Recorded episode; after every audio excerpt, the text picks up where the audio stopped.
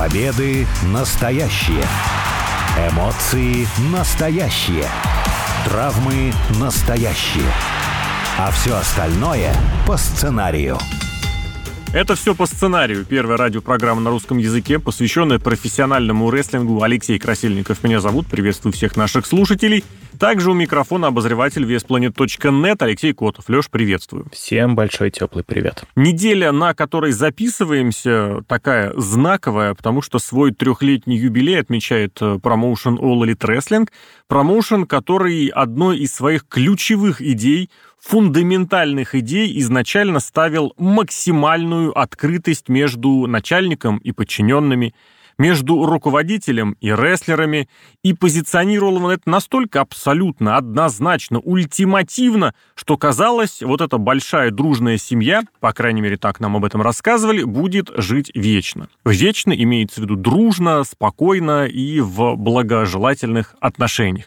Но что-то как-то чем дальше, тем больше приходит сообщение о том, что разные ну как это сказать, рестлеры злоупотребляют, что ли, той свободой, которую предоставляет начальник.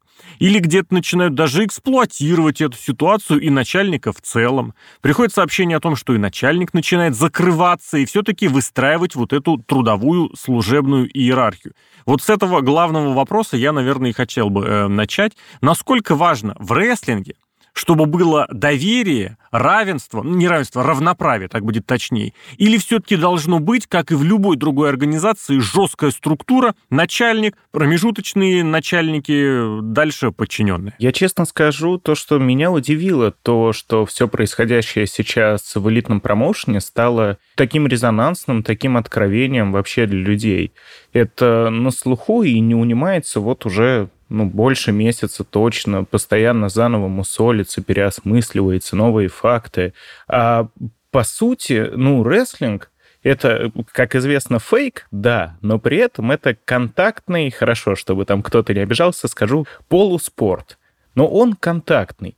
И более того, рестлеры еще и сами по себе люди такие, что немало эгоцентриков среди них, немало людей, ну, скажем так, с творческим мышлением. Поэтому в спорте, в любом, даже в том, где все на очень высоком профессиональном уровне, конфликты случаются, случаются драки.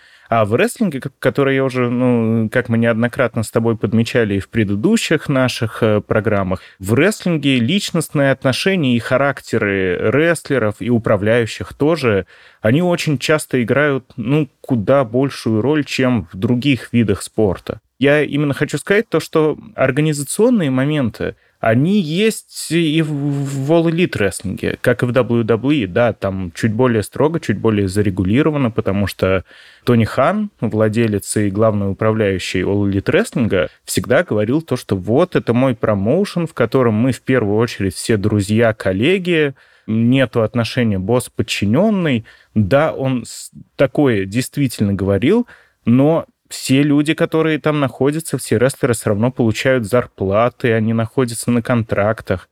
То есть, э, что ни говори, а формально все юридические моменты, они все равно соблюдены. Да, Тони Хан верил в этих людей, хотел все по-дружески, но не сказать такого, чтобы прям не было управления. Управлялось, пыталось управляться. И это не тот фактор, который влияет на наличие или отсутствие конфликтов. Ты что управляешь, что не управляй, на мой взгляд, конфликты всегда возникают и будут возникать в любой крупной и даже мелкой компании. Ты знаешь, я бы хотел два момента в твоей реплике поправить. Во-первых, э, не так уж сначала Тони Хан это все и заявлял, потому что как раз его появление, его выход на первый план и немножечко сопровождал как раз первые, ну, не скандальные, но проблемные сообщения. То есть было э, понятно, что вот появился начальник, значит, все-таки потребовалось вот эту большую дружную рестлерскую семью немножечко привести в порядок. Ну, а во-вторых, вот ты тоже начал с того, что кто-то удивляется, кто-то не удивляется. А мне кажется, в случае с All Elite Wrestling здесь не кто-то для себя сейчас это открыл. Большинство, ну, кто действительно хоть что-то включает у себя в голове, понимая, осознавая, как работает рестлинг-промоушен, и так это видел просто долгое время, было принято не то, что на это закрывать глаза, но вот знаешь, как в рестлинге одно из таких правил «suspend your disbelief» — «отложите свое неверие».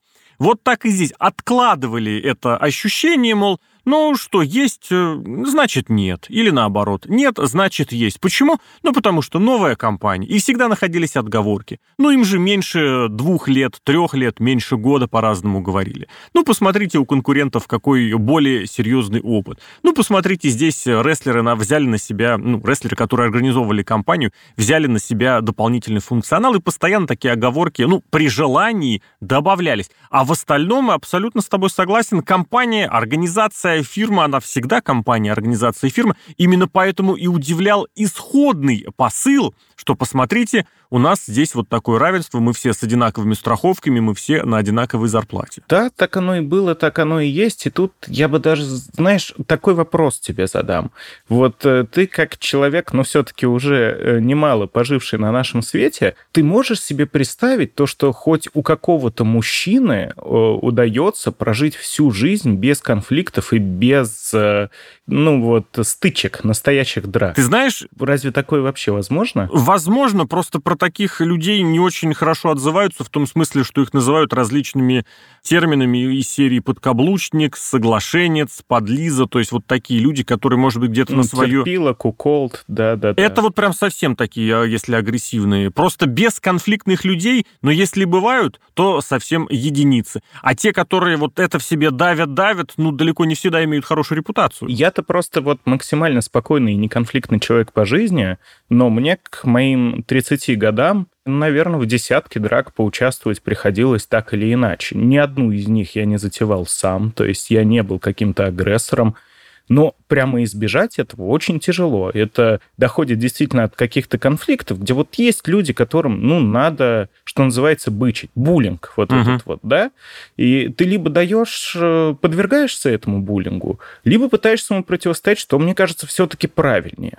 И в организациях вот мужчины, которые особенно такие, ну, в рестлинге, что не говори, а адреналин в голову дает, он прям нормально так бьет, иногда аж венки пульсируют. И женщины то же самое, которых в рестлинге сейчас немало. Сейчас сексизм, но он, как вы могли заметить, двухсторонний, стрелочки в обе стороны идут, что вот мужики иногда абсолютно неуправляемые и необоснованно агрессивно себя ведут, что женщины, как говорится, вот это вот э, клубок змей, да, в которых тоже там интриги, и рано или поздно тоже все доходит до того, что за волосы друг друга потягать, и вот это вот все. Но ты больше даже на уровень каких-то физических конфронтаций э, все выводишь, а на мой взгляд, тут намного более уместно говорить о другой ситуации, которая называется вот таким словосочетанием, как борьба за власть.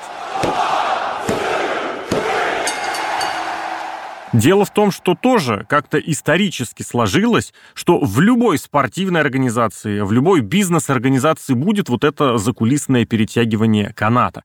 Другое дело, что в условном профессиональном э, футболе, профессиональном хоккее или другом виде спорта всегда будет иерархия, которая во многом подкрепляется какими-то конкретными показателями титулы, забитые, не знаю, голы, шайбы, хорошие другие какие-то показатели. В рестлинге все намного более субъективно, более того, эту борьбу за власть ведут, э, ну как это сказать, и ведь по разным направлениям. И ветераны против молодых, и местные против неместных, имеется в виду территориально. И те, кто в компании работает давнее, более давно, и те, кто совсем недавно пришел, и те, кто имеют в целом в индустрии авторитет, и те, кто этого авторитета еще пока не имеют, так и выросло вышло, собственно говоря, высказывание, которым описывали промоушен WCW в 90-е. Это психушка, которой управляют больные. Ну, больные в смысле пациенты. Вот как этого в рестлинге избежать? Есть ли какой-то рецепт? Или действительно, если рестлерам дать вот эту свободу, в хорошем смысле слова, креативную,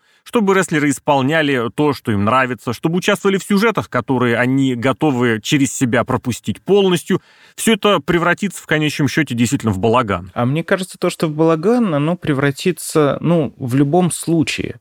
Другое дело то, как к этому относится сама организация. Потому что, да, в All Elite Wrestling намного больше свободы там куда сильнее э, все рестлеры предоставлены сами себе. То есть у них есть не только в матчах какая-то свобода действия, свобода выбора, вот то самое как бы полотно для того, чтобы творить. Это я очень сильно приветствую, честно скажу. Не всегда оно выходит хорошо, но бывают люди, у которых прямо получается, которые этим умеют пользоваться и пользуются. Но и в закулисье это тоже перетекает. Просто очень часто в пример ставят WWE как самый крупный, как самый ну, структурированный и урегулированный такой промоушен, денежный, настоящий бизнес, корпорация – вот. Но я уверен, что там все это точно так же есть. И историй полно о том, что в WWE процветала всю жизнь и до сих пор процветает дедовщина. Как мне кажется, в любой организации. Вот это действительно так. Может быть, больше скрывается может быть, чуть больше, ну, давят, запугивают людей. Но мы можем прям сходу вспомнить, если не сотни, то десятки историй про то, как и в закулисье WWE тоже в раздевалках э, кто-то кого-то то самое булил, да, кто-то кого-то там троллил, назовем это так, кто-то на кем-то прикалывался, какие стычки были, какие конфликты можно было сказать то, что это было ранее, но это до сих пор происходит. Вот даже из относительно недавнего могу вспомнить Брока Леснера. К нему все относятся как к очень хорошему профессионалу. Uh-huh. Он звезда, очень крупная звезда. Но однажды его, я помню, поставили э, в матч против Брона Строумана, который как рестлер всегда был слабенький, не, не очень качественный. Вот. Он здоровый, он хороший. Но когда он на ринге немножко задолбал Брока Леснера с некачественным исполнением, он взял и натурально ему прописал джеб просто почти в полную силу. Нет, а ты помнишь, что произошло-то тогда? Тогда Брон Строман не стал следовать основному, главному, ну, в силу непонятной понятных причин правилу рестлинга, что если звезда использует звездный прием, ты должен на него отреагировать. Строумен после мощного приема э, Брока Леснера просто вскочил и побежал дальше исполнять. И причем это было, по-моему, что-то, условно говоря, систематически он так не поступил, потому что у него была установка, тоже ему сказали, ты большой, крутой, звездный парень вот и веди себя как большой крутой звездный парень. А вот с Броком Леснером это не совсем согласовали. Ну, Брок Леснер, да, врезал ему со всей силы. Это было на повторах потом очень хорошо показано. Ну, вот даже про повторы на Ютубе есть целые э, подборки, там, 10-20-минутные, э, называются Брон Строуман No Cell. Угу. Как раз про то, что он, ему да? вбили, видимо, действительно креативная команда в голову, то, что вот ты здоровый парень, ну, то значит... Но не разъяснили до конца. Да, но до конца не объяснили, поэтому там действительно такого много. Но это как яркий пример того, что к подобным конфликтам может привести что угодно. И э, если мы уж сейчас идем вот в All Elite, очень часто случается и там то, что банально во время матча что-то пошло не так, а то, о чем я говорил, все на адреналине. И вот у нас даже, напомню, я из чешского маленького инди-промоушена выходец, у нас были такие случаи, кто, э, ну вот случайно, ненарочно, кто-то кого-то задел по промежности, неприятно. Угу. И все это выливается не то чтобы в драку, да, но потому что живое шоу, зрители все-таки относительно все профессионалы и рестлеры не начинают драться прямо на ринге. Но чувствуется то, что что-то произошло. То есть начинают немножко жестить, действовать грубо. Матч как будто прям ускоряется, потому что у рестлеров уже установка на то, чтобы идти разбираться надо в раздевалку. Они приходят в раздевалку, и вот это вот ощущение, когда все в раздевалке уже все это видели, через шторку подглянули и такие, так, ребята, сейчас надо будет разнимать. И mm-hmm. все уже стоят готовые. Это происходит буквально везде. Не, не только в рестлинге, то, о чем я тоже упомянул, потому что мне за свою жизнь повезло поиграть и в футбол на полупрофессиональном уровне, в баскетбол на чуть менее профессиональном. И везде случалось то же самое. Хоть там один-два раза, но всегда возникал такой момент, когда у кого-то случались конфликты, вся раздевалка об этом знала, то, что вот у этих двух, а то и у группы людей что-то не так, и сейчас надо будет их разнимать. Понимаешь? А, а иногда все подключали. Понимаешь, в чем разница будет, причем принципиальная? Если мы говорим про любительский футбол или про команды в любом другом виде спорта, спортивных развлечений, которые организованы, вот, условно говоря, группой друзей, тут, да, тут можно все это применять э, как пример и сравнивать. Но мы говорим все-таки о серьезных крупных организациях, которые существуют, ну как это сказать, для получения прибыли, для какого-то успешного функционирования. All Elite Wrestling в этом смысле является исключением, потому что вот он изначально, ну вот как долгое время казалось, вот эту компанию основали, получили финансирование, но тем не менее основали сколько там их, пять рестлеров было, четыре, Янг Бакс, Коди Роудс и Кенни Омега. Ну, четверо можно на них сконцентрироваться. Были еще те, которые занимали хорошие такие места. Ну, по сути, вот эти четверо. То есть это сотрудники без управленческого опыта, потому что на небольшом уровне, ну, чем они там, тренировками занимались, в том смысле, что тренировали, но вот организационного опыта, тем более на национальном уровне, на уровне телевидения, у них всего этого не было. В этом-то как раз и отличие конторы All Elite Wrestling от всех остальных, что здесь изначально все организовывалось вот как вот эта самая все-таки пресловутая большая семья, а продолжать приходится как обычной профессиональной организации.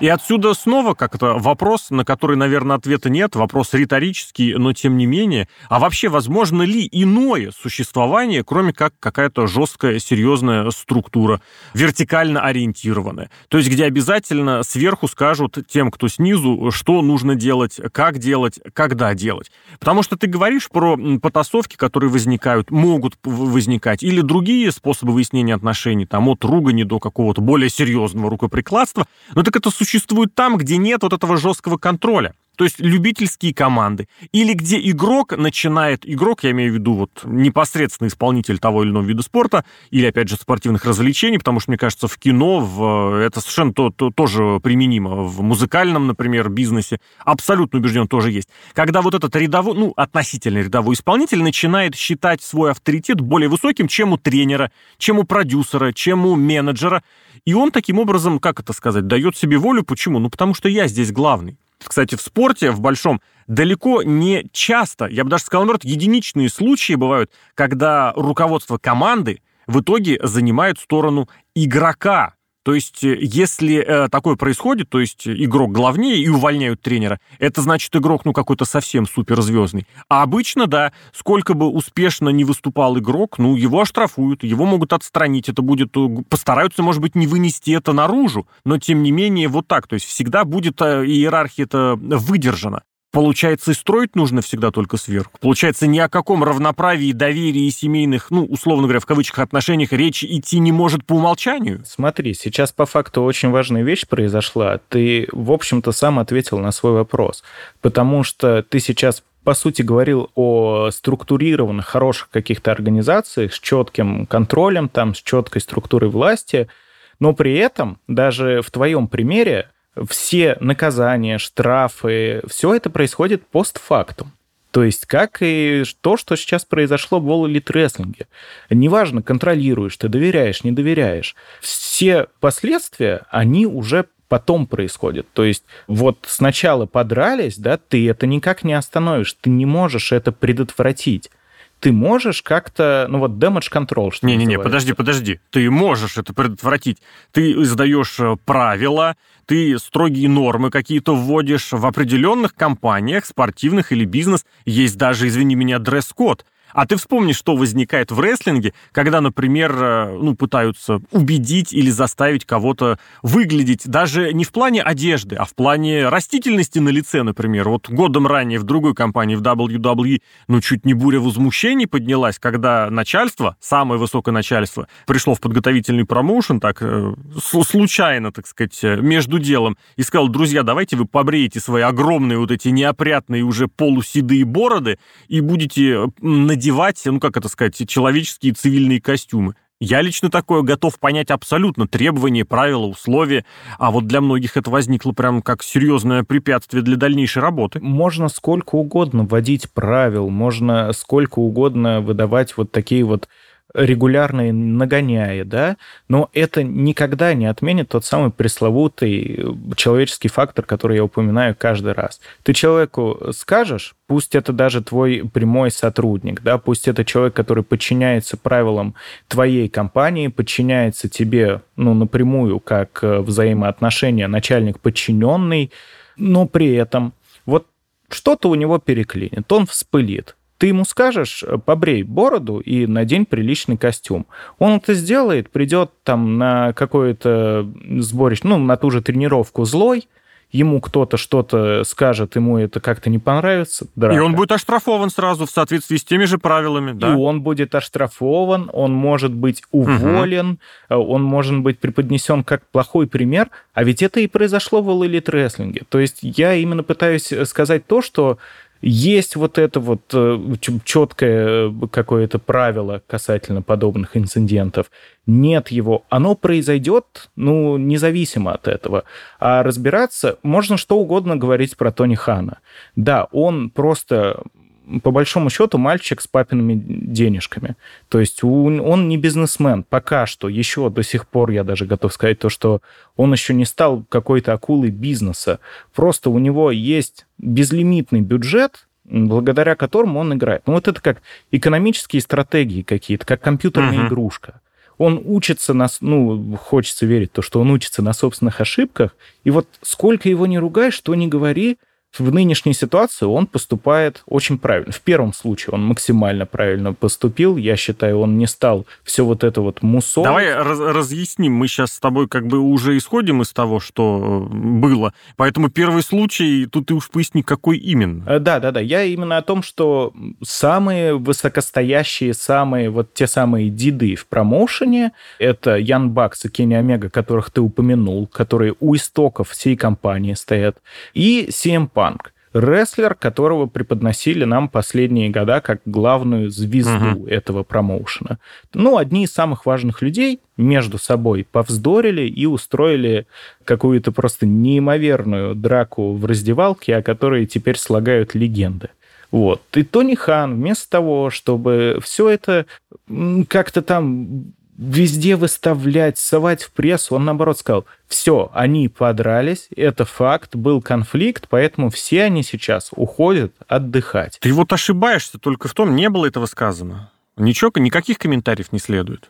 Официально ничего нет. А как это? На первом же динамите, на первом же Что динамите, на первом еженедельном шоу после конфликта появился Тони Хан и сказал то, что все участники соспендят.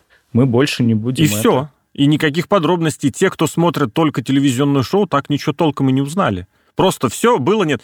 Более так того, дальше не было вообще никакого упоминания. Но я не знаю, насчет это хорошо или плохо, потому что здесь это уже, как это сказать, оправдание, не оправдание. Дело в том, что и э, рецидивы последовали. И перед этим был случай в августе, когда поссорились два рестлера, и совершенно уже вот ближе когда, к октябрю, когда еще два рестлера тоже серьезно поссорились, поругались, причем один из них уже получил, так сказать, второй случай, даже если вспоминать прежние времена, то вообще далеко не второй, третий, четвертый, пятый, там, ну вот как назвали пиар бедой одного э, рестлера, Сэмми Гевару, так он и остается. И везде все это как-то вот без э, последствий фактически. Ну да, отстранили, но это, знаешь, это из серии «Мы подождем расследование». Ну вот расследование ведется. Наверное, да, наверное, нужно подождать, какие будут результаты и будут ли. Да, и результаты тоже важны. И все равно, мне кажется, то, что такое всегда происходило, всегда будет происходить, и решение Тони Хана к тому, что было и было, вот это вот, это, возможно, самое логичное, что можно сделать в данной ситуации. То есть надо просто продолжать работать дальше, жить дальше. А касательно того же Сэмми Гевара или Сиэм Панка, вот, к сожалению, в спорте и в мире рестлинга подобных людей очень много. Да. Это люди, которые очень конфликтные, которые создают очень много проблем, но приносят деньги. Понятно, что все это с оговорками там так или иначе, но есть очень крупные звезды, с которыми работать очень сложно, а приходится.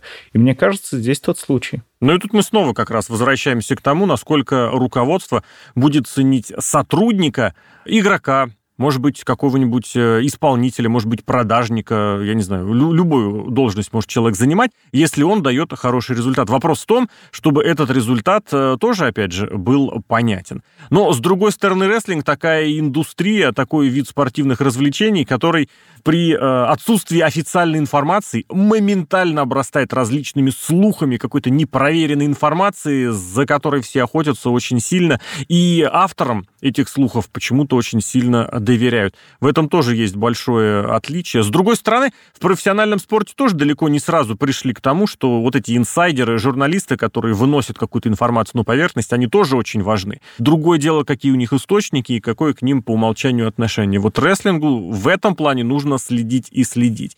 А так, э, да, действительно, могут быть разные взгляды на то, кто, как, э, чем руководит. И, опять же, к закулисным э, противостояниям, к закулисной борьбе за власть нужно тоже относиться серьезно, потому что это может в конечном счете не только по пиару ударить, но и по тому, как компанию воспринимает окружение, спонсоры, инвесторы и фанаты те, которые платят деньги за билеты, но и как внутри индустрии ее воспринимают, и как, какой будет дальнейшая работа с сотрудниками, с рестлерами, с тренерами, с организаторами, с продюсерами, потому что рестлинг — это индустрия все-таки весьма и весьма богатая. Алексей Красильников зовут меня, Алексей Котов также у микрофона. Леша, благодарю.